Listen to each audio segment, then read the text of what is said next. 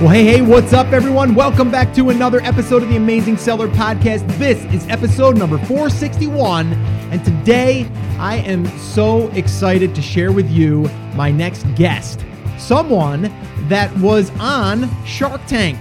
Now, if you guys have been listening for any amount of time, you've probably heard every now and then me talk about Shark Tank and how I love watching the show. It's entertainment. I understand that. It's not all what you see on camera, not all the deals work that, you know, they signed with and all that stuff. I, I understand that stuff.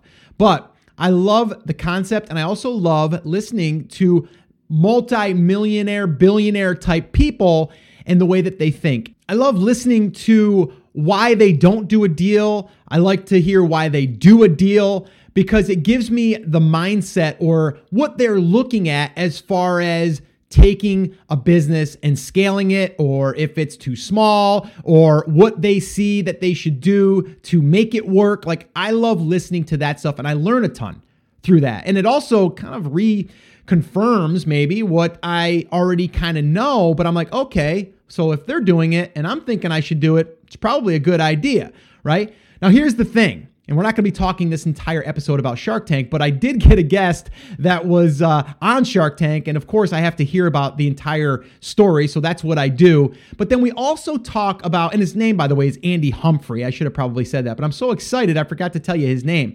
Uh, he was actually, I met Andy at one of our live events. He was at uh, our TAS uh, Breakthrough Live in North Carolina. We had one just outside of Charlotte not that long ago. We did a list building and uh, really how to launch your product using a list and how to go out there and get influencers and all that stuff. And since then, he's done really well. But what he is launching now, or what he's already launched in the past like eight months, had nothing to do with Shark Tank.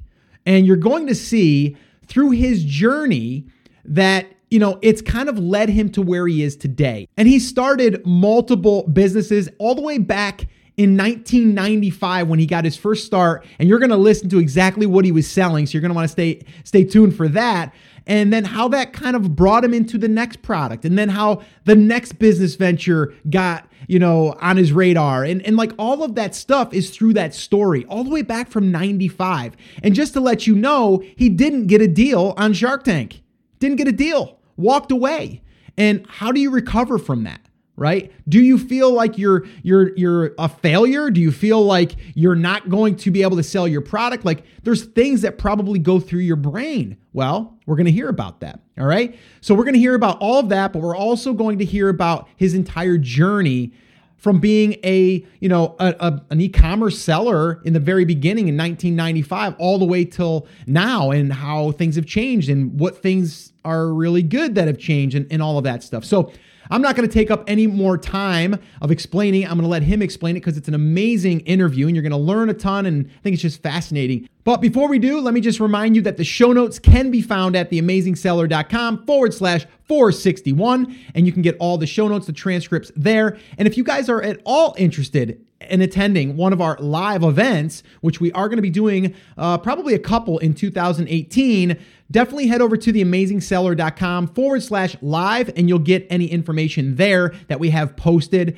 Uh, you might even get some highlights from some of our last ones. But when we do announce those live events, they usually sell out pretty quickly because they are small and intimate, and uh, we will be doing more. So definitely go get on that uh, that early bird list. All right, so I'm gonna stop talking so you guys can listen to this amazing interview that I did with my good friend Andy Humphrey. Enjoy. Well, hey Andy, what's up, man? How you doing? Hey Scott, doing great. Thanks so much for having me today. No, man, I'm pumped to have you on. It's been a long time coming. You and I met in uh, North Carolina at uh, well, no, actually, I take that back. We met in, at Sellers Summit. You were there, and then you had told me there that you were going to be attending the event in North Carolina. Is that true? Yeah, yeah. So we Seller uh, Summit, yeah. We met up for some coffee um, yeah.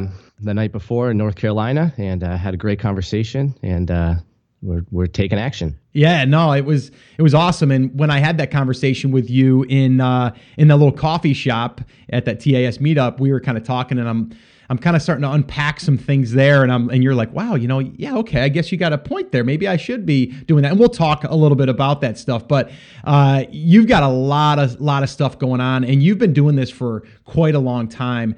And what I want to really do here is I want to kind of unpack your story. So people can see the journey because I think a lot of people just hear about the successes. They don't hear about the journey leading up to the success that you might have had three or four or five or however many failures along the way. And I don't look at them as failures. I look at them as just bumps in the road. And like you you had said, uh, I think it was here or maybe in in person where it's kind of like you, you have a choice, right? You, you can either at that point say I got to go left or I got to go right, but you got to make a choice. Um, and for you, it's it's kind of like you know you, you pick you pick left or right and you go with it and see what happens, and then you make another decision down the line. So um, so cool. So take us back in time a little bit. How did you even get introduced?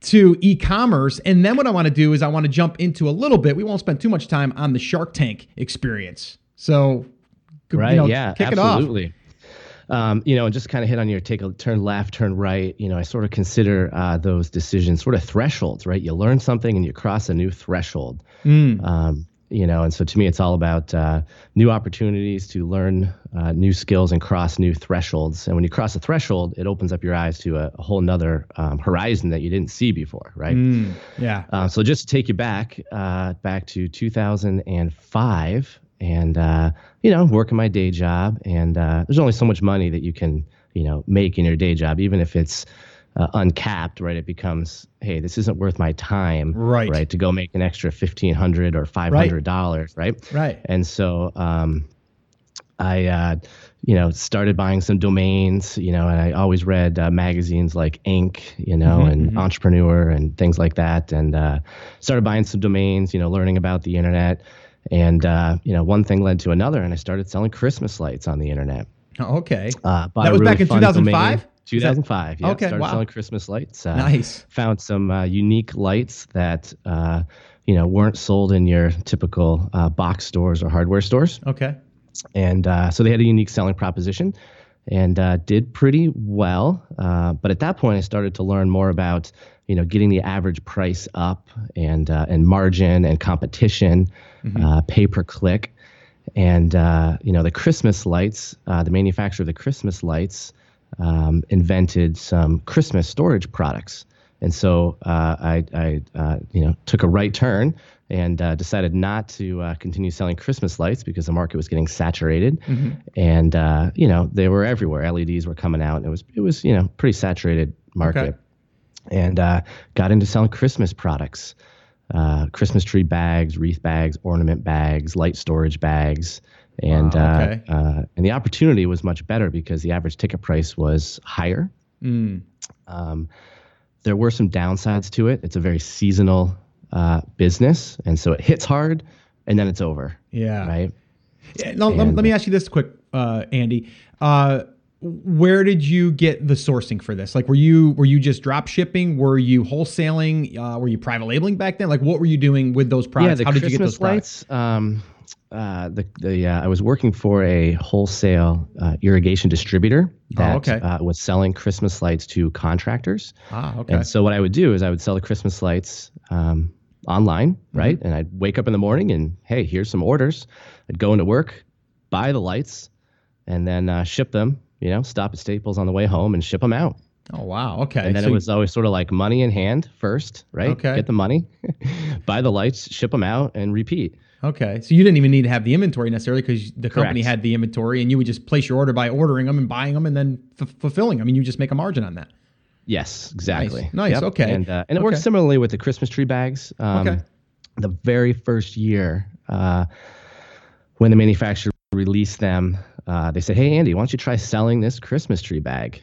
And uh, you know, sure enough, I could sell it, and uh, I built a, a, business around it, and bought a domain name around it, and started to build a brand around it. And uh, year two is when I had to start buying inventory. Ah, okay. So you know, therein lies another threshold, right? Mm. Because manufacturer says, "Hey, Andy, it's February. We need you to put your order in for next December." Oh gosh. Okay. okay. and then you're sitting you know? on them for a while. Right. Yeah. And I'm going, okay. I've never uh, never written anybody a fifty thousand dollar check before, which seemed yeah. like a lot of money back then. Yeah, yeah. Oh my god. I didn't have to check then, but commit to it. Yeah, yeah, yeah. You're committing to the order. Correct. Yeah. Let, let me ask you this too, because I know some people are asking or asking themselves, and and I'm curious. Like, what were you doing for traffic? Like, were you, you were you just basically doing uh, like Google AdWords or yeah, uh, banner yeah. ads? Like, what were you doing? Click on on AdWords, and it was very profitable, right? So back in 2005.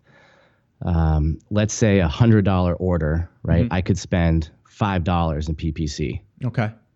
Right? Okay. So the, the the cost per acquisition was five dollar five percent. I got It you. was very low. Okay. Okay. Um, yeah, and so I basically became a PPC expert because that Okay. drove all the traffic. It was much quicker and much easier um, to build um, fantastic PPC campaigns with targeted landing pages, hmm um, c- call to actions, Mhm. and uh, you know sell through pay per click. Okay. So that that's how you were getting all your traffic. You weren't even really doing SEO, were you kind of doing it, but if it came, it came, kind of thing. Kinda, but I wasn't really, uh, you know, I, I- wasn't patient enough, right? Yeah. I wanted the uh, the quick sale. Oh, and, are- writing don't we all? Isn't my skill set, so I'm much more of a uh, a branding, Yep. um, Yep. you know, visual, and so I could I could make the PPC work for me really well. Gotcha, gotcha. Okay, so you again though, let's kind of time out for a second. So you're looking at traffic. You're like, I got to get some traffic. I'm going to go to Google because that's where everybody's going. I'm going to start targeting keywords that people are searching for that would lead them to a sale, and I'm just going to learn that. I'm going to become a master at that because that's where the traffic is. And when you did that, you became an expert in a sense on that for your product and for your market but you immersed yourself in that and again that's kind of what i talk with people a lot a lot about as far as like just in time learning like you just focused on building that you had everything else kind of dialed in you just had to fulfill the orders and stuff but you just focused on how do i get the customer correct Yeah, yeah, exactly. And I sort of felt like, you know, there was firms out there, and there still are, you know, that focus on uh, PPC, Yep. right, for a fee. yep And I always felt like, why would you charge someone a monthly fee for, for PPC when you can go sell products yourself and make more money? mm-hmm mm-hmm There's Yep. more money in the physical product sale than there is in charging someone a fee to do it. yeah And if you charge someone a fee to do it, you're just taking their margin away. That's that's true. Yeah, yeah. No, that's that's a good point. Okay, cool. So you you you get the, the the fork in the road, or not even the fork, the the turn, right, left or right. You're like, okay, where where do I go? You go into these uh, these storage uh, kind of you know cases or whatever for the tree or for the lights and all that stuff. But now you have to start buying inventory. Uh, what was that like? Yeah, that was uh, that was nervous. You know, when when uh, when you got to take uh, take a loan out to buy inventory, it uh, you look at your business with a magnifying glass, right? So every day, you know, I'm looking at the sales, I'm forecasting. You know, I'm I'm seeing how quickly can I pay this loan back? Am I going to be able to pay this loan back? And uh, watching it like a hawk. Mm-hmm. Mm-hmm. And how, how did that first season go after you made that order and stuff? Like, how was it? Because you're basically waiting for the season to kick off. And when does the season really start to kick off for like Christmas lights and bags and stuff? Yeah, you know, it starts to kick off right after Thanksgiving. Okay. Okay. and uh, you know there's a lot of competition in that space uh, now oh, sure. um, but back uh, back 10 years ago what was really interesting is you know let's say the competition was the uh, box stores right or the brick and mortar. Yeah.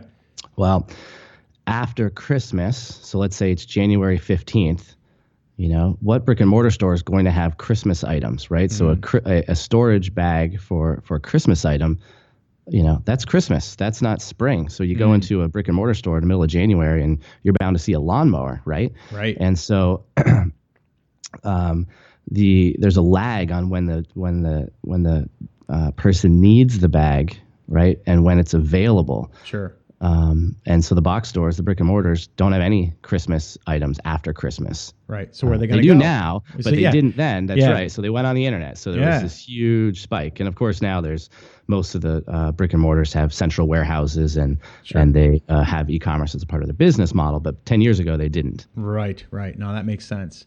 All right, cool. So, all right, now that that's okay. That's your like start into the e-commerce world. You got your taste, you got your feet wet. Where does that lead you? Right. Um, so that led me uh, sort of back uh, back into the lawn and garden space, uh, which is where I was working, Okay. and uh, uh, went to a trade show. Went to the uh, I think it was the National Lawn and Garden Show, Okay. and uh, looking for products. Right. Okay. That's I went to this show looking for products, and uh, came across uh, push lawnmowers Okay. and uh, you know one thing led to another and uh, i uh, this uh, uh, i guess they were a manufacturer maybe a more of a distributor uh, Okay. or both uh, depending on which mower it was and uh, they were uh, willing to drop ship and uh, you know i went right back to my sort of uh, branding uh, branding self and and uh, acquired the domain uh, ecomowers.com, Okay. of course, right? Because the push mower was, you know, obviously very um, environmentally friendly, Sure. right? Most environmentally friendly mower you can have, and uh, and you know, and I really thought that the uh, the eco brand uh, was gonna was gonna be a great opportunity, and uh, you know, felt like I could use the push lawnmower as the vehicle to uh, secure some trademarks and uh, build some intellectual property around eco lawnmowers, and uh, you know, lawnmowers being more uh, harmful for the, for the environment than cars. I felt like, gosh, there's going to be a major manufacturer that wants to put the eco label on their lawnmower Hmm. right? Why do why you know John Deere and Toro will probably want to have the eco such and such a lawnmower to try to capture that uh, capture the corner of the market. Sure. Sure. Um, and so I launched ecomowers.com and found a drop shipper and uh, started to uh, really sell a lot of push lawnmowers through ecomowers.com. Oh wow. So okay. So and you kind of like did you repeat kind of what you did with the other the other uh, you know products that you were doing before? You just did it in that space. Yeah, exactly. Okay, so you kinda was- learned it from was- that and you- it was a rinse and repeat. Gotcha, gotcha. I, I love that because it, it's again leading people through that story. It's like you did this, you learned a ton through that, and you just took that same mindset and just brought it over and, and kind of plugged it into another market, another product, another idea, even another forecast. Because you're thinking now like possibly trademark, possibly licensing, like that type of stuff, which is cool. Yeah. Okay. Yep, okay. and that did and that did pretty well. Um, I would say it did really well for a short period of time. Um, and then uh, and this would be right before Amazon um, started to take off. And so you know what's interesting about Amazon is that used to be, uh, let's say, 2006, seven, and 8 Mhm. Uh, outside of Google PPC, Mhm. uh, my number one traffic source uh, was comparison shopping on Amazon, right? So placing an ad on Amazon that drove the traffic to uh, my website. oh, okay. Okay. And then I think around 2010, uh, they terminated that, right? Amazon wants all the traffic to stay on their site. Mm-hmm. Sure. But back in the day, that was my number one source. So if it wasn't on Amazon, right, they'd see my uh, product listing ad and uh, we'd shoot them over to our website and get the sale. Gotcha, gotcha. Yeah, yeah. Okay, and that makes sense. I mean, uh, they're there looking for something, but it's not necessarily there. But they see yours, and they they go over, and then you make the sale there. Obviously, Amazon's like, no, no, we're going to sell everything, so we're not going to Yeah, let yeah. you do that. and that that was probably like a eight to ten percent cost per conversion, so it was still Okay. a profitable Okay, um, sales okay. channel. Okay. And uh, okay, so you, you, you dabble in the in the drop shipping space and stuff. When does Shark Tank come into the into the mix here? When did you lead me into that story? Because I kind of want to touch on that, go through that a little bit because I'm curious because I am a fan of the Shark Tank show and I know it's a show, but uh, I just like watching and you know kind of going through that process because it's my mindset. I like thinking business. Um, but take me through like when does that even become something you're considering in the pro- like in your mind? Like why are you even thinking about Shark Tank? Yeah, yeah. I think. Well, I think I was just uh, you know sitting at home watching the show, right? I think I was watching season one, Okay. and uh, you know uh, enjoying myself. Right? It's entertaining, liking the show. Sure. And uh, and I thought, gosh, I wonder how you get on this show. Yeah. And uh, if I remember right, I believe I just did a Google search and uh, came across an email address. And uh, it wasn't a, you know, Joe at Shark Tank. It was just somebody's Yahoo email address. Really? yeah. That's funny. Okay. And uh, it might have been like, you know, Shark Tank casting at Yahoo or, you know, something Yeah, like that. I don't recall. but it's not a paid domain like you know. Right, exactly. It's, it's a it's a free you know Gmail, a Yahoo account or whatever. Exactly. Right? Okay. Okay. And, uh, you know, I think I uh, just wrote up a little story, you know, about the Eco Mower story and uh, sent it off and, uh, and actually just sort of forgot about it. Uh, Okay. that was the thing of it. You know, I sent this email and uh, basically forgot I had sent the email. And uh, I think six months later, um, I got a phone call and I was traveling. I was out east and uh, I got a phone number. I looked at the caller ID and it was California, you know, and it was like 10 o'clock at night. I'm thinking, ah, telemarketer. I let Yep. it go to voicemail, right? right. Who calls me at ten o'clock at night? right, right. And uh, I don't think I even checked the voicemail that night. I think I woke up in the morning, listened to the voicemail, and it's you know some girl that says they got my email and uh, they like to talk to me about uh, you know casting for the show. Oh wow. And I just about my jaw you know hit Yeah. the floor. Yeah. Yeah. I bet. I bet. And uh, I think that was probably early September Okay. ish, right? And I, I believe they did the taping in late October, somewhere in that time frame. Wow, that's and so quick. it was pretty much like um, a sprint, right? From there all the way through to the show. Okay. Um, interviews, uh, working with the, um, I guess the casting, uh, not casting director, casting crew, Uh-huh. you know, and they sort of want to take you to these different thresholds inside a Shark Tank. Okay, where you're going to be interviewed with such and such, and if that goes well, you'll move to the next level. kind Okay, of a so it's a process. You're not just getting It's that one email and it's like, all right, yeah, we're gonna book you. You go through the interview process. Right, right. And I don't know if they, you know, if they set up 500 interviews or 1,000 interviews and then they weed Yeah. out the contestants along the way. I, Yeah. I would assume, right? Yeah. And uh, I, you know, let's say that the show uh, taping was a Monday, Tuesday. I don't recall exactly, but it was something like that. Um, I don't know that they told me that I was coming out there until like Thursday. Oh, you know, wow. they sort of say like, "Hey, if we choose you, can you be available these dates?" Right, Oh, and they gosh. keep you on the edge of your seat Right, right, right. you know and they talk to you about what do you want your set to be like and of course for me they said hey can you can you cut some grass on the show Yeah. and going well i'm an entrepreneur. I can do anything. Yes Yeah. i'll cut grass on the show. Yeah, yeah, yeah. and uh and that you know so i so there was a lot of homework that i had to do and legwork on finding a sod company and figuring out how i was going to get sod to the show. And of course they want to have a, a backup plan and they want to do a a pre uh you know sort of a uh, a pre-show edit. And uh yeah it was a, it was a trip So like so like for all of that stuff, like you have to pretty much get all that stuff to the to the set or to the show, or do you tell yeah, them what it was need? all on me. So Oh, wow. essentially, each contestant is on their own, um, and uh, and it's very fair in that way. Mhm. Uh, so what I found interesting is we we uh, we all got to the hotel, you know, and we met with the coordinator, and she handed out uh, money to every contestant, uh, the same amount. I don't recall. Let's just say it was five hundred dollars, right, for expenses. Um, and if I wanted to have my set uh, be different than someone else's, that was all on me to pay for and coordinate. Oh wow. Okay. Yeah, so I rented a. I actually went out a few days ahead of time, uh, rented a pickup truck, uh, built a wood rack in the back of this pickup truck so I could have two layers of sod uh, that weren't stacked on top of each other, Okay. and uh, sort of figured all this out ahead of time. Uh, but that was all on me. Oh my gosh! Wow, that's crazy. All right, um, all right. So, and you're you got to be like, uh, you got to be out of your mind right now. At this point, you're like, oh my gosh, like all this stuff's going on, and I got to, I want to make sure it's right. I want to make sure it doesn't go off without a hitch, and and all this stuff. And you're in an, probably in an unfamiliar area. Um, yeah, that just seems crazy. So, all right. So at that point, when okay, you're you're you're gonna do the show now. You get ready. You haven't met any of the sharks at this point, though, right? No, you don't meet any of the sharks ever, um, except for the time in front of uh, in front of them. Okay. Okay. So you work with, um, I don't know the title. Let, let's just say it's a casting agent. okay. Okay, so you know each casting agent, and it might be different today. Mhm. Uh, each casting agent maybe had five contestants Okay. or ten, some number of contestants, and uh, we had regular calls uh, with the casting agent. You know, Okay. so let's say for two weeks or three weeks uh, leading up to the show, I would do a call, um, let's say twice a week, and uh, run through the pitch.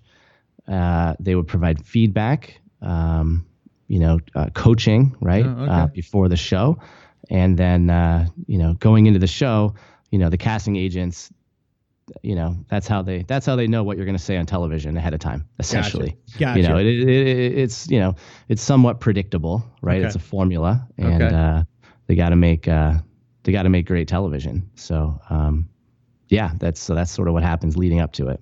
Yeah, that's you know that's I don't know. It, it it's funny because you know you you see it on on TV and you and you know you think it's it's seamless and the guys just you know or people got on the show and stuff and it just kind of it's pretty seamless, but it's it's kind of choreographed in a sense where like you said it's like and i know that like it's a show. I mean I like I like Gold Rush too and I know that that's kind of like they they pick the best stuff but they also they have what they want to get. They they want to leave you on at the end of the seat when the truck's about ready to tip into the thing, but it really doesn't tip in because that's commercial break. Uh, they want you to come back, but um, I, it's just interesting to kind of go behind the scenes a little bit. So at this point, and again, I'm gonna I want to get to the meat of of why I wanted John, but I, I just find this interesting. But so at this point, you get on there or you're getting ready. They open the doors. You're going out there. Do you hear the music that we hear on TV? Is it is it the the Shark Tank music? Gosh, you know, I, I don't I don't think there was any music. No. Okay, so you I just walk out- was silence. All I could hear was my heart beating. Yeah, the, I was gonna say the doors open, and you're thinking. I mean, me personally, I would. People would say like, "Oh no, Scott, you're great. You're on, you know, podcast. You know, you do videos and all that stuff." I I would be afraid I'd I'd mess something up as far as like, you know, the routine that I that I had, had rehearsed. You know what I mean? Or because everything seems to be like in the presentation, they have like certain things that they say that you know lead you know back to the product, but then also they want to make it funny and catchy and all that. I, I would feel like I I would mess that up. right, right. And it, and it's likely that a lot of the funny and catchy, you know, comes from editing, right? Yeah, So yeah. um, there's a lot of um, of good editing that that happens to Sure. make uh, television magic. Sure. Um, and uh, you know, at least when I was there, there was there was sort of two sets. So we sort of taped, we taped um, what would look like uh, you know somebody sort of getting ready to open the doors Okay. sort of like the pregame, you know, yep. looking nervous, and uh, and then um, there's another set where the where the sharks are, and uh, you know that door opens, and the first thing I saw was this giant camera on wheels, you know, staring at my face, Gosh. and you just sort of uh, you know walk down the hallway, right? Yeah. Uh, and so when the, when you're watching on television, you, you see somebody walk down the hallway. Well, there's a camera right there on wheels, you know, rolling in front of them. And uh, so that was a little bit nerve wracking. Um, and you walk in, and there's your little whatever it was X or piece of tape on the floor. Yep. And you know, boom, you stand right there, and then you just repeat the pitch that you've been working on with the casting agent for the last couple of weeks. Okay. All right, cool. And then you start to get some feedback from them and you know, we don't have to go into all the ins and outs, but they pretty much uh, they they didn't they didn't care for for your pitch or for the product. Is this correct? Right, right. Yeah, there was a it was a no deal. It was a, it was a no deal. Now, who were the sharks for you?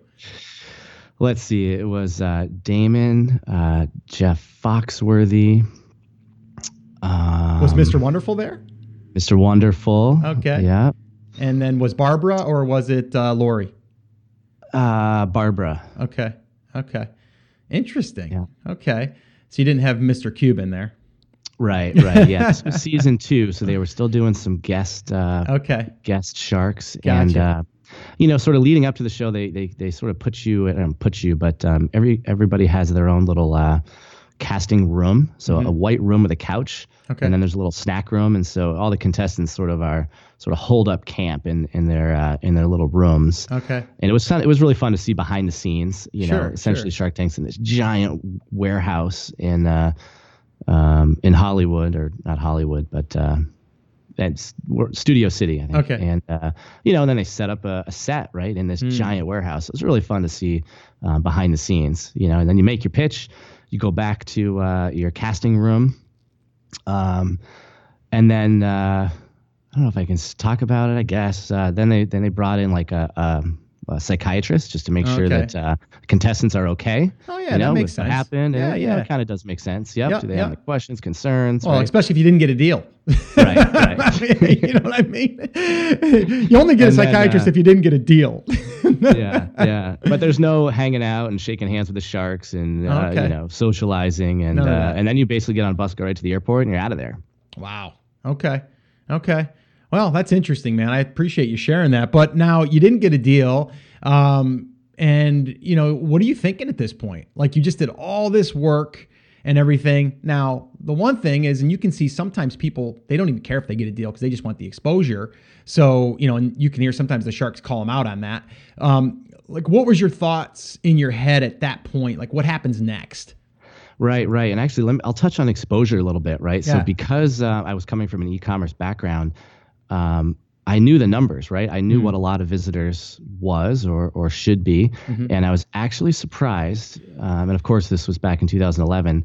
There was only maybe, uh, so the show aired on a Friday, you know, so through that weekend, I think there was 15,000 visitors Wow. right? So not not a lot, Mhm, right? And you're going, okay, at PPC, I could buy this traffic for X amount. Right.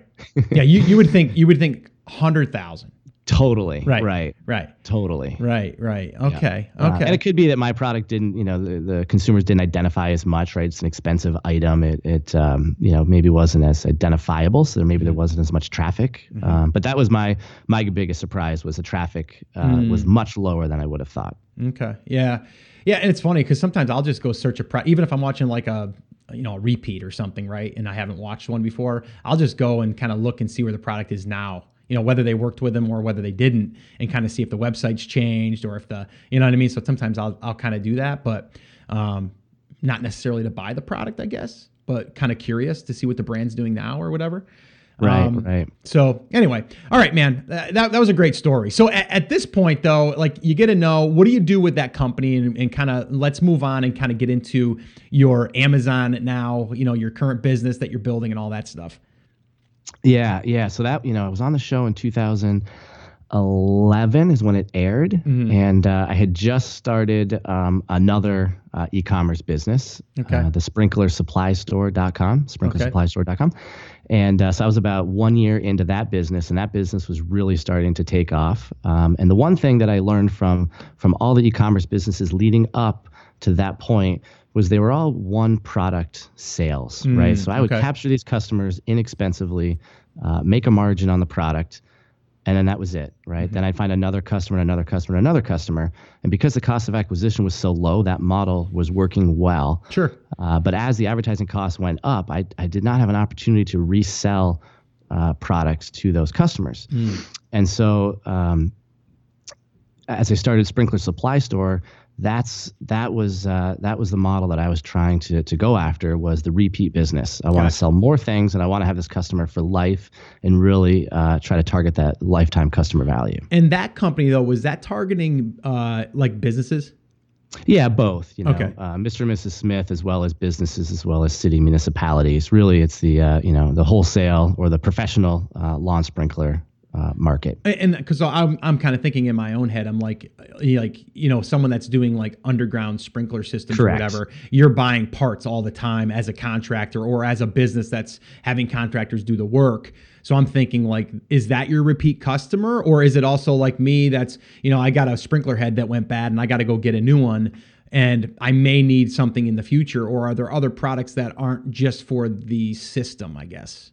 Yeah, you kind of hit it. It's it's both. You know, the okay. uh, the the professional underground sprinkler contractor is going to have a much larger ticket, sure, and uh, probably a bigger discount. Mm-hmm. And uh, the homeowner might buy one to ten sprinklers, you know, once gotcha. or twice a year, gotcha. right? So so it's both. And you know, okay. the the professional contractor has relationships in the trade, which which are great. And uh, there's a lot of contractors that are either smaller or they live uh, a long distance from a supplier, so the mm internet makes sense for them. mm Okay. Okay. Or they don't have a relationship with a supplier, so we kind of work side by side uh, in the in the trade. You know, so we don't really target the the big contractors that have the relationships. It's sort of the tier two and tier three. Gotcha, gotcha. Okay, you know, so again, you, you evolved this whole thing, right? You you you got into another business now. You started thinking, well, I want to get more than just the one sale. I want them to be able to come back maybe even target businesses. I, I think if you can if you can figure out a way to target a business, I think that that's always an advantage because they're always going to be buying, you know, whether it's supplies or just, you know, office supply, whatever it is, right, for for the business or just different things, accessories. Um, I mean, I think about like even like notepads, right? Like if someone you're going to go to Staples maybe, but if you find that you're going to buy notepads over and over again, you're going to keep reordering from that same company. It's kind of like a recurring model mm-hmm, in mm-hmm, a sense. Mm-hmm. So I like yeah. that. Yeah, yeah, and then uh, you know, so so kind of leading into into Amazon. Yeah, you know, we we started selling uh, sprinkler parts on Amazon. I want to say around 2000, maybe 13, 14, mm-hmm. and uh, you know, sort of really learn the ins and outs of of Amazon. Mm-hmm. Um, and, you know, and at this point, we're still selling what I call other people's products. Okay, it's not really retail ARB because we have uh, drop shippers and suppliers, and we do stock some of our own. You know, but it's other people's products. Sure. And uh, sure. and so because of that, uh, we don't have the margin, and uh, and and the listings on Amazon. You know, there's 10, 20, mm. you know, people on these listings, mm. and so it's very uh, competitive. Mm-hmm. And uh, you know, and and I'm seeing what's going on in the marketplace, and I'm I'm you know seeing the consumer products um, you know channel kind of change from selling name brand items to private label. Mm.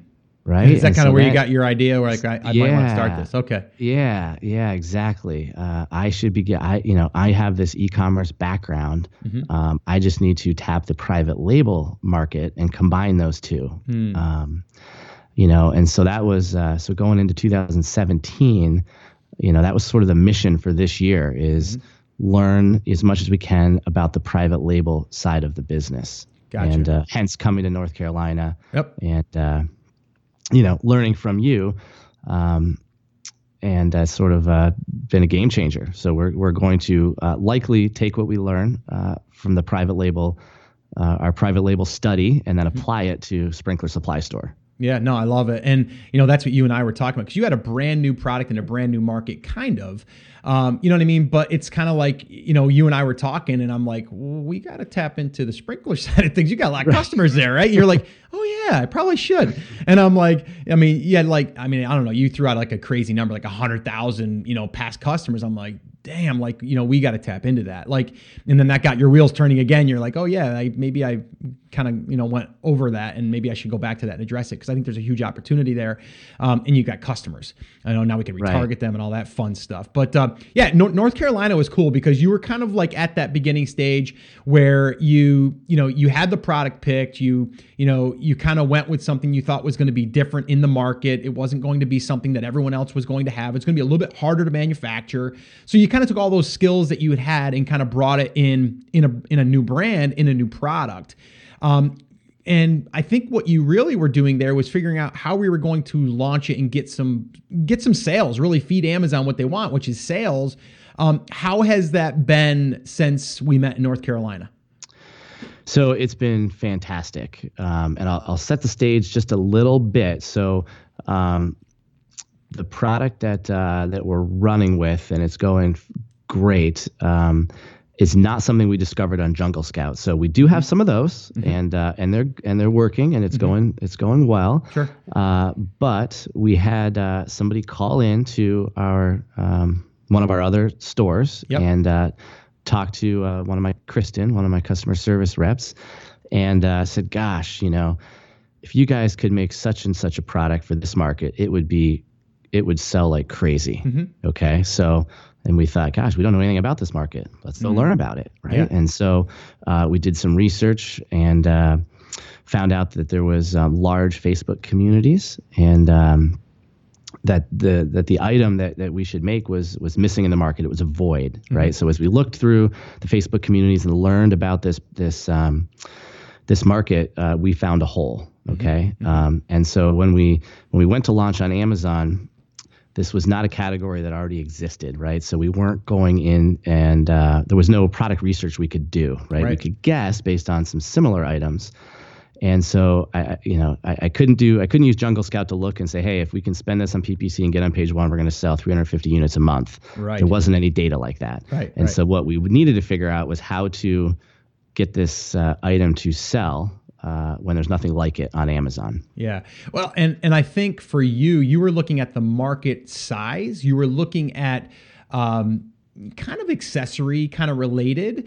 Um, I just did a video yesterday, like on the Dyson, right? Like, so if you have a Dyson vacuum, I bought one for my father for Christmas. Well, there's attachments and there's other things for that that you can uh, that you can sell, or other you know other products that you can sell to other vacuums.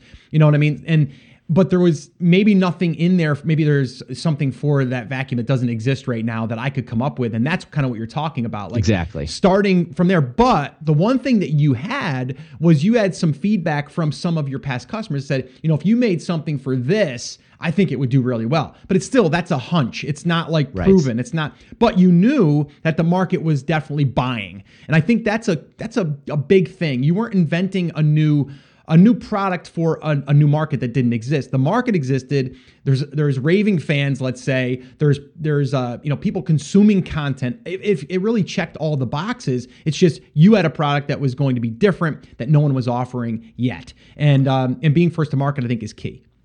Right, right. So it's an accessory. It would it'd be kind of like your, you know, your your Jeep analogy, right? Yes, yes. You know, there's this community that uh, of Jeep lovers. Yep. Uh, but there's this one accessory that doesn't exist in the market. But if it did, we think we can sell X amount because Yep. there's a fan base. Yep. Yeah. And and so let me ask you this. So again, I mean, you've got a little bit probably more than others as far as like a risk. You know, uh, you know, you're you're willing to take a little bit more of a risk because you've been in the game a while. You kind of, you know, you're you're okay with it. You understand it. What it- what do you go in with the mindset that you're going to test and you know knowing that it may not work. Like it may not it may not work. Right? I mean, you're you're still thinking I think it's going to, but you still Right. there- there's no proof it's going to. Right, right. So there's risk on inventory. Uh, there's risk on can we sell this at the price we think we can sell it. Ah, yes. Um, right.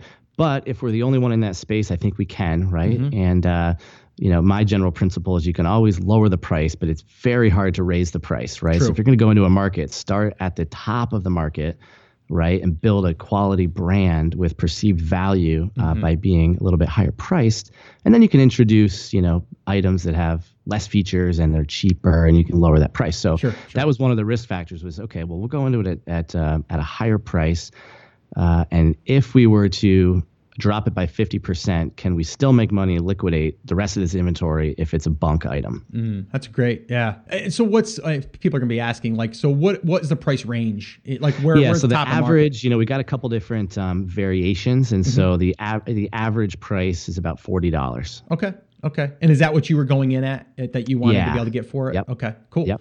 All right. And how has that? How has the market responded? Like, And it's been, you know, so we probably have one. So I, I'm a big fan of, you know, keep raising the price until you get pushback, right? Yep, And that's how yep. you measure, you know, the price is. It's okay to have uh, a certain percentage of people complain that it's too high of a price. That's fine, right? Because Mm-hmm. Yeah. the other 95% are okay with it. Sure. So we're probably at that, you know, five and a hundred, maybe even less. Um, Okay. We probably just don't capture the sales from the people that don't want to pay that. Yeah. Right. They want the twenty dollar version. Okay. Um, we've had very few people complain about the price. So I think Okay. we're right in our sweet spot. Okay, cool, cool. And okay, so now let's let's talk about this. What was the what was the launch plan? What what did you do to, to get buzz? What did you do to, to get some sales coming in the door? Because we know that that's what Amazon wants, right? Right, right. So the launch plan was to build an email list, right? Um, we kind of followed the uh, amazing seller launch uh, strategy. Okay. Um, and so we did a giveaway. So we uh, used Giveaway Boost. Okay. Um, you know, so, uh, built a WordPress site, added Giveaway Boost, and uh, uh, you know looked for um, influencers and people that we could put this um, banner or advertisement either for free or paid Sure. uh, for the giveaway. Okay. And uh, that worked well. I think we had maybe maybe we generated a list of I don't know five thousand emails. Okay. Let's say Okay. And uh, and that would go. We'd find people that would do it for free, and then we'd find people that would say, "Yeah, let me send you my media packet." You know, usually people start out at about five thousand dollars for ad placement, okay. All right. We're not going to go to them, but okay. right? Yeah, yeah, yeah. Okay. Yeah, and so and I would say that that was a little harder than uh, than we thought. You know, when we were in North Carolina, you did a great job uh, of sort of uh, explaining the process for how to find these people, right? How to go into Instagram, run a search, you know, find uh, somebody that um, you know is in that space, contact them, you know, and just make a list. So basically, we made a list, right? We found all these different influencers and people uh, talking about um, similar items, and uh, contacted as many as we could and uh, some are very open and we built relationships with them some we never heard from and uh, and we built this great launch list and uh, when the when the item was released we had a we had great uh, sales um, initially um, because people were sort of waiting for it also Okay. right Yeah, so we sort of did this trickle slow release let us let me tell you about this item here's what it is here's what it's going to do here's a video so we kind of had these people waiting to buy it Yeah. and uh, fortunately or unfortunately, we missed Prime Day. We didn't have our inventory. We missed it by about a week. so it was Oh, in the states. It was stateside, but it didn't quite make it to Amazon's warehouse in time. How, how many units did you start with, Andy? Uh, we started with a thousand units. Okay. Okay. Yeah. Yeah, in two different variations. Okay. And uh, So basically 500 of each. yeah, it was um, you know it was probably 75 25 because Okay. the, you know Gotcha. one was going to be a better seller than the other. Gotcha. Okay. Okay. So you go ahead, you, you you get going, you optimize your listing, you do all that stuff that we talk about, and uh, and you start getting some sales. What happens after you kind of get through the honeymoon stage? You know what I mean? Like you know, things are co- coming in, the sales are coming in. Um, what happens after that? And kind of Right. So there's probably probably two things. One is I, was keeping an eye on inventory, right? Because I, I knew that okay, once this thing starts to sell, uh, I'm going to need to reorder. Sure. Uh, and so uh, I, I missed that by about three weeks. So we sold out of our number one um, and had to wait about three weeks uh, Okay. for the next shipment to come in. yeah. Uh, so we missed that. But then what we did is we said, gosh, we really need to sort of um, sort of build a name for ourselves in this niche. And um, uh, and we and so uh, we we got active on these Facebook communities, and we started doing Facebook lives. Oh, okay. Okay, so we we now do a regular weekly uh, Facebook Live where we we don't really talk about our product because that's not the point. You know, sometimes we have it sitting there, uh, but we talk about other things in that space, um, Gotcha. helpful tips, and uh, and we do a, a weekly uh, live that generates great content, and uh, it also provides value to um, to our fan base. Yeah, no, that's that's huge. I, I again, I it's hard for some people to understand that that you're not just driving after the sale, but you're you're uh, you're building community in a sense, but also just goodwill, and and people will naturally come back and want to either you know consume more of your content or maybe purchase. You know, when the time comes. Right. Yeah, and it's likely consume more content, you know, so it probably is going to be they'll consume, you know, 10 or more pieces of content and value for every time they make a purchase. Mm-hmm. Sure. And, and and that's great. You know, and I think um, you got to know your product and you got to like your product and you got to like the niche that it's in. Mm. And we're fortunate enough here that one of our team members um, uh, you know, in her personal time is in this niche, Okay. right? So she knows this niche Oh, great. and uh, and that really helps um, because then she can speak from the heart instead of from a script, right? Yeah, yeah, yeah. No, that's huge. And again, I talk to people a lot of times. I'm like, you know, look around you at people you're dealing with, like in in and that you're conversing with, and that you're like you. You had someone that was, you know, part of your team or whatever. Like there's people that are doing something or that would be that would love to do something because they're passionate about something or they enjoy that thing. Like whether it's the guy building the car on the weekend in his garage and you filming some of that. Like it's it's just going out there and figuring out that piece if you aren't the one that's going to be the face. Yeah, yeah, and I would say that especially as you as you start, right? So if you're going to start a business, it should be in a niche that you know and that you love and that you're an expert in. If you're going to buy a business, it doesn't really matter as much because Hmm. that business is already uh, has legs and it's it's off the ground and it has Yeah. the nuts and bolts and pieces and parts. But um, you know, I think probably a lot of the listeners here are thinking about starting an Amazon private label business, and I think it would really help if they if they liked their product. They don't need to marry it. They don't want to get attached to it because you might need to let it go if it's Yeah. not a winner. Yep. But you should like the niche. Yeah, yeah, no, I agree 100%.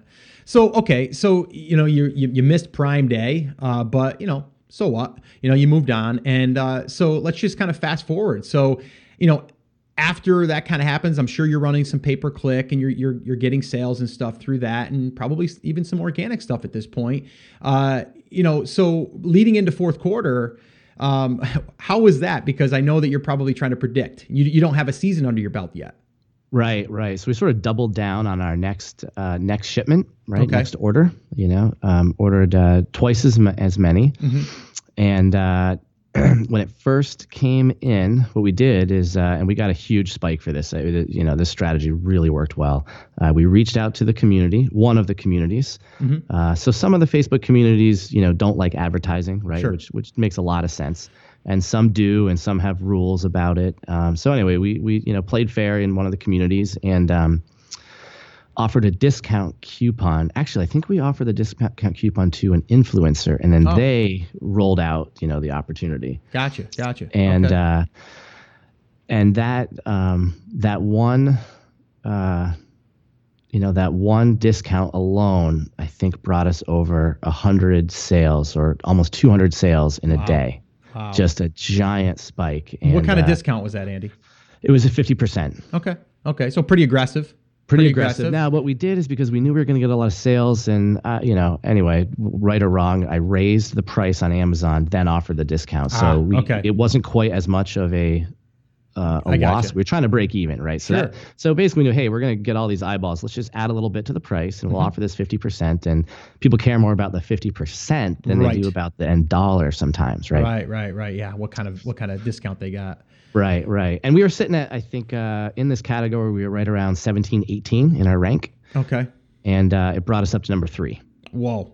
Right. Whoa. So that also, what that also did is it really showed me what the volume needs to look like to get to number three. Right. So Mm. if we are at number three, here's how many units we're going to be selling. Yeah.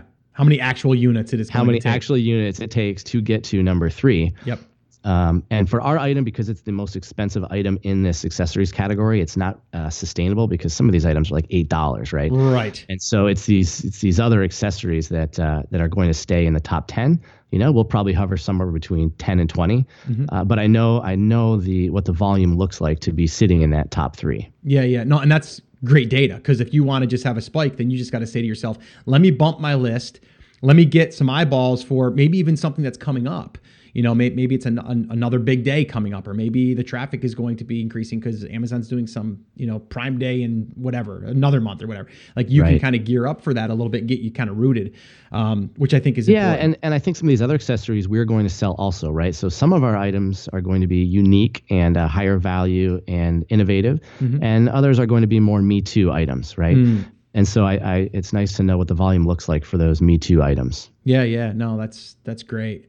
Awesome, man. So, all right. So at this point, you know, you're, I mean, we're recording this in fourth quarter. Things are rolling along. How does inventory look for you? Are you placing the next order? Like where where are you in that process? And yeah, we're oh, it's selling a little bit. Um, I can't say it's selling faster than you would like because I'll take more sales before I'll take you know and run out sure. of inventory before sure. I'll take slow sales. Absolutely. Uh, but we'll yep. probably have another hole. Uh, we do have inventory that's been ordered, and I ordered it uh, to try to get it ahead to ship ahead of the Chinese uh, holiday, mm. right? Since the factory shut down for sure. anywhere from two to four weeks. Sure. And so that's the plan. Uh, our next shipment will be will be leaving port uh, before that that um, before that holiday, I may have to um, air freight some of the items. Mm. Uh, but I think we'll make it through. We'll make it through fourth quarter, and then at some point uh, in January, you know, towards the end of January, we will sell out.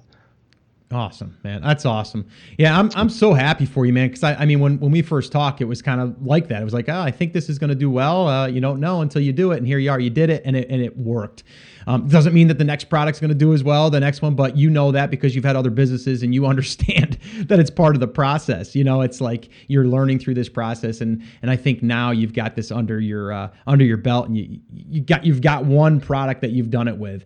Um, now, are you going to be taking some of this again and kind of applying it to the other businesses that you have? Yeah, yeah, yeah. So this particular uh, the pri- this private label uh, brand is going to expand, right? So there's probably somewhere around 10 accessory items mm-hmm. uh, that we're going to make uh, to fill out the brand. And then we'll take it offline, off, I shouldn't say offline, off Amazon. Sure. Uh, onto our own store and uh, and generate emails and, and all that and really build out this brand outside of Amazon, and then we're going to take the you know sort of this um, this private label study and see what we can do to apply it uh, into the uh, lawn and landscape industry. Yeah, love it, love it, and I, I, love it how you say the private label study. It's it's well, you know what I mean. It's you're right. You're like you're you understand that this is like an education as well. Like you're you're going through this and you're figuring out what works, what doesn't work, and you know that you you might launch ten accessory products and five of them aren't going to work. You're okay with right. that. Like you just cut them and work on the five that are. I think that's key. And then you also have that vision of going outside because you you've experienced that outside. You know that there's traffic there. You know not everyone's going to buy on Amazon, although there's a lot of them are.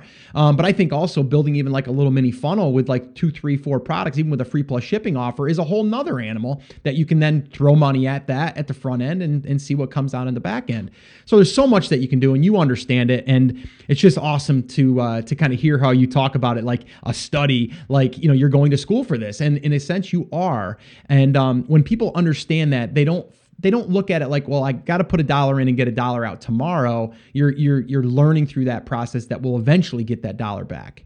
Absolutely, absolutely, it's, yeah. And it's you know, and it look you look past. If I look back uh, over the 10 to 15 year e-commerce landscape, you know, at the beginning it was a search, click, buy. That mm-hmm. was the funnel. Search, yeah. click, buy. Search, click, buy.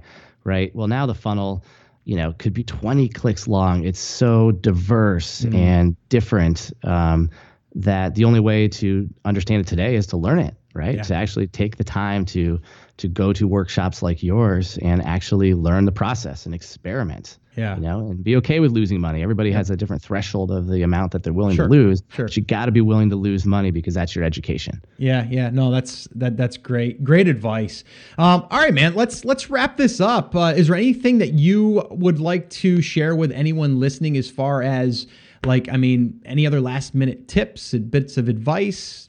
You've got the floor, man. Yeah, yeah. I would say that, um, you know, just get started, right? Um, think about uh, the amount of money that you're willing to lose, right? Mm-hmm. It's, it's not, um, you have more control over the money that you lose uh, versus just shelling it out at the casino. But there's a very True. good likelihood that you will lose it. Mm-hmm. Um, but make sure that if you do lose it, um, you're learning so that you can take another step, right? Yeah. And and so the path from point A to point B is a right turn, a left turn, another left turn, a right turn.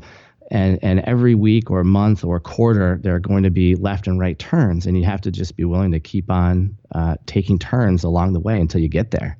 And really, frankly, you never get there. Yeah. So it's all about the process. it's about the process, and and it's about to me, it's about like the climb to get there, right? It's like we're we're always we're, we're, you know we can always say like well once i get that thing done i'll be happy and i can relax. How many times have you said that? Like gosh i've said that in my own house. I'm like once we get that project done i'm good. I'm done. I don't need to do anything else. Then all of a sudden three months go by and i'm starting to think about another project. You know Right, it's like right. one of those things. It's just you're you're never going to be really happy unless you are growing and that's what tony robbins has always said and i'm a big fan and i, I agree with that. If you're not growing you're dying and, and i believe that when you're in this like you and i we're just our DNA is to build something, right? It's like, Right, right. And, and it's like to see what happens. Like when you do this, what happens? When you plug this in, what happens? And I, I just was having this this uh, conversation with a friend of mine, and I kind of related it to a bit to uh, football. I'm like, you know, you run a play and it doesn't work. You don't just stop. You run another play, and then you try to figure out what to do next. Um, and that's all that we're really doing here is you don't know until you put that thing in the game or you insert that play in the game, and then you get to decide like what did we do? Absolutely. And and that's a great way to say it. I would say you get in the game, Yeah. right? So by taking action, that's another way to say it. Is just get in the game, Yeah. right? If Yeah. you order something from China, you are in the game. As soon as you take one step, you're in the game. So get in the game. Yeah, love it. All right, Andy, I'm going to let you go. You got a ton of things going on. I know you do, Thanks, man. Scott. Appreciate it. All right, man. We'll talk to you later. Keep me posted, though. We'll probably have to have you come back on and do another update. Okay, we'll do. All right, Andy. Thanks, man. Thanks, man. Bye bye. All right, so that was amazing. I love that Andy is so transparent and he shared everything with us, everything including the Shark Tank experience, what led up to that, uh, you know, everything after that, and all of his plans really moving forward, and just his thoughts and his mindset. And I think you guys can take a lot away from that. There's no secret sauce here other than you need to go out there and focus and take action, and you also have to be willing to pivot. All right. And what we mean by that is, is if you see something else that might lend itself to your current business, or even if it means getting rid of a product in a business or even that business in itself, then it may be time to move on. And you have to be aware of that and you have to be willing to do that and not marry the product or the business. All right. So just a lot of great takeaways. Probably going to want to go back and listen to that one again. Definitely going to want to go to the show notes and the transcripts because everything will be outlined there for you at theamazingseller.com forward slash 461. And then again, you know, I met Andy at one of our live events. So uh, if you want to attend one of our live events and meet great people like Andy, then definitely head over to theamazingseller.com forward slash live and we can notify you when we are going to be doing our next live event and uh, meet people like Andy and everyone else there that attends. I mean, it's just an amazing experience. If you ever get the opportunity to do it, I would say do it. There's a lot of great people there and uh, people that are doing stuff, that are actually taking action. And Andy is a perfect example of that. All right, guys, so that's it. That's going to wrap up this episode. Remember, as always, I'm here for you, I believe in you, and I am rooting for you. But you have to, you have to. Come on, say it with me, say it loud, say it proud. Take action. Have an awesome, amazing day, and I'll see you right back here on the next episode.